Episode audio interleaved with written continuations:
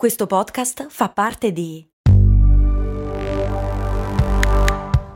Voice Podcast Creators Company.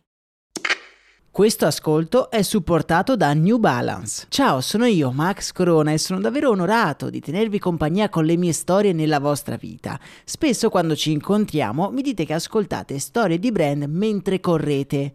E una cosa che mi ha sempre stupito è considerare come la corsa unisca persone completamente diverse tra loro. C'è chi si sta allenando per la prossima maratona e chi è appena riuscito a completare i suoi primi 5 km. Anche io sono un corridore, non ho mai fatto una maratona, ma nelle mie lunghe giornate passate a scrivere questo podcast arriva un certo momento della giornata in cui sento il bisogno di uscire e correre, magari anche per poco, ma ne ho bisogno per alleggerire il cervello e sciacquare via una mente sempre affollata di pensieri. Per essere un corridore non serve fare la maratona, basta solo correre e l'unico modo giusto di correre è il tuo. Vai su newbalance.it slash it slash running per scoprire di più. Sono sicuro che tutti voi utilizzate Google diverse volte ogni giorno. Io stesso, in qualità di indagatore del passato, lo considero la mia arma più affilata per sciogliere i nodi della storia. Ma se vi dicessi che esiste un suo fratello gemello con una missione diversa dal mero profitto? Oggi raccontiamo la storia di Ecosia e della sua missione molto particolare, ovvero, beh, salvare il mondo.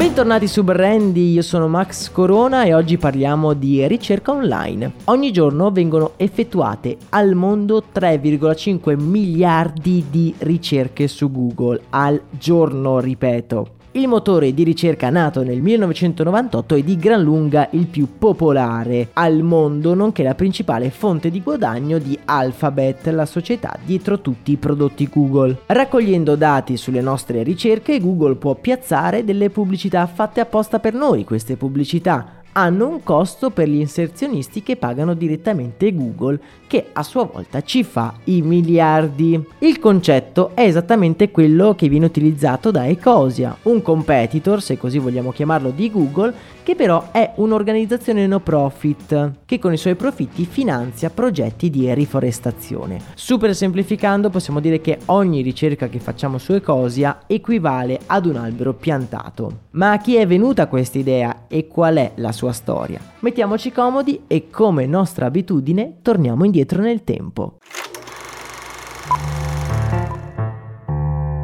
La nostra storia comincia nel 2008 in Thailandia, dove un giovane laureato in economia si trova per un viaggio ispirazionale. Christian Kroll, dopo aver finito l'università a Norimberga, decide di viaggiare in giro per il mondo per cercare modelli di business a impatto sociale positivo. Ovviamente Google è già molto diffuso all'epoca e Christian è fin da subito affascinato dalla possibilità di offrire un servizio gratuito capace di generare profitti che poi possono essere reinvestiti in progetti progetti sociali.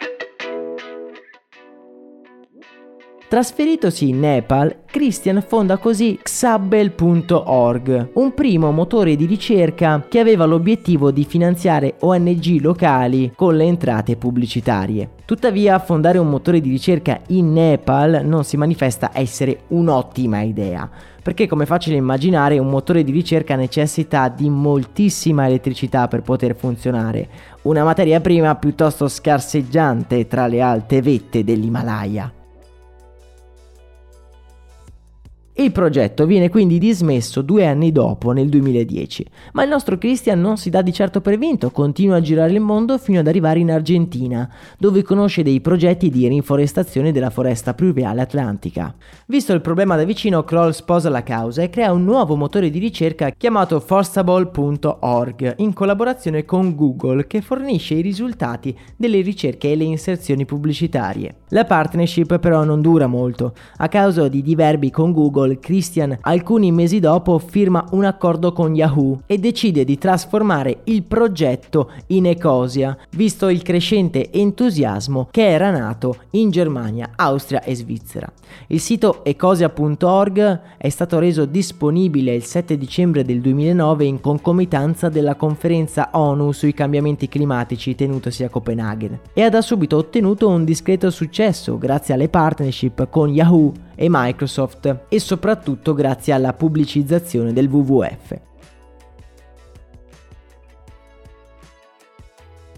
Ma come funziona esattamente Ecosia? Ecosia utilizza l'80% dei suoi profitti delle entrate pubblicitarie per sostenere progetti di piantagione di alberi. Per esempio i ricavi di marzo 2021 hanno mostrato ricavi di circa 2 milioni di euro, di questi la spesa più grande è stata devoluta in alberi, quasi 800 mila euro, davanti alla seconda spesa più grande, cioè i costi operativi, di circa mezzo milione di euro. Nello specifico Ecosia funziona così. Gli utenti che inseriscono una parola chiave in Ecosia vedono essenzialmente gli stessi risultati di Bing, il motore di ricerca di Microsoft, inclusi i suoi annunci pubblicitari. Quando qualcuno clicca su un annuncio di Ecosia, Microsoft guadagna una piccola percentuale. La partnership tra Ecosia e Microsoft avvantaggia ovviamente entrambe le società, Microsoft realizza un piccolo profitto tramite Ecosia, che presumibilmente rosicchia i clienti al leader di mercato Google. Ecosia dal canto suo risparmia milioni di euro utilizzando le infrastrutture di Microsoft.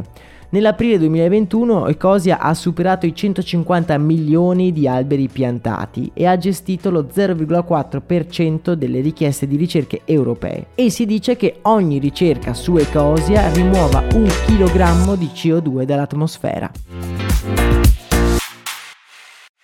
Sapete che vi dico? Mi sono autoconvinto. Io me lo metto come motore predefinito sui miei dispositivi. Certo non vorrà dire nulla, ma è qualcosa che non mi costa nulla e che è sempre meglio fare che non fare. Vi lascio il link nella descrizione di questo episodio, così se vi dovesse interessarvi potete fare lo stesso e piazzare Ecosia come vostro motore di ricerca predefinito. Per oggi è davvero tutto, noi ci sentiamo domani con un nuovo episodio, augurandovi una serena giornata, io vi abbraccio forte. Un saluto da Max Corona.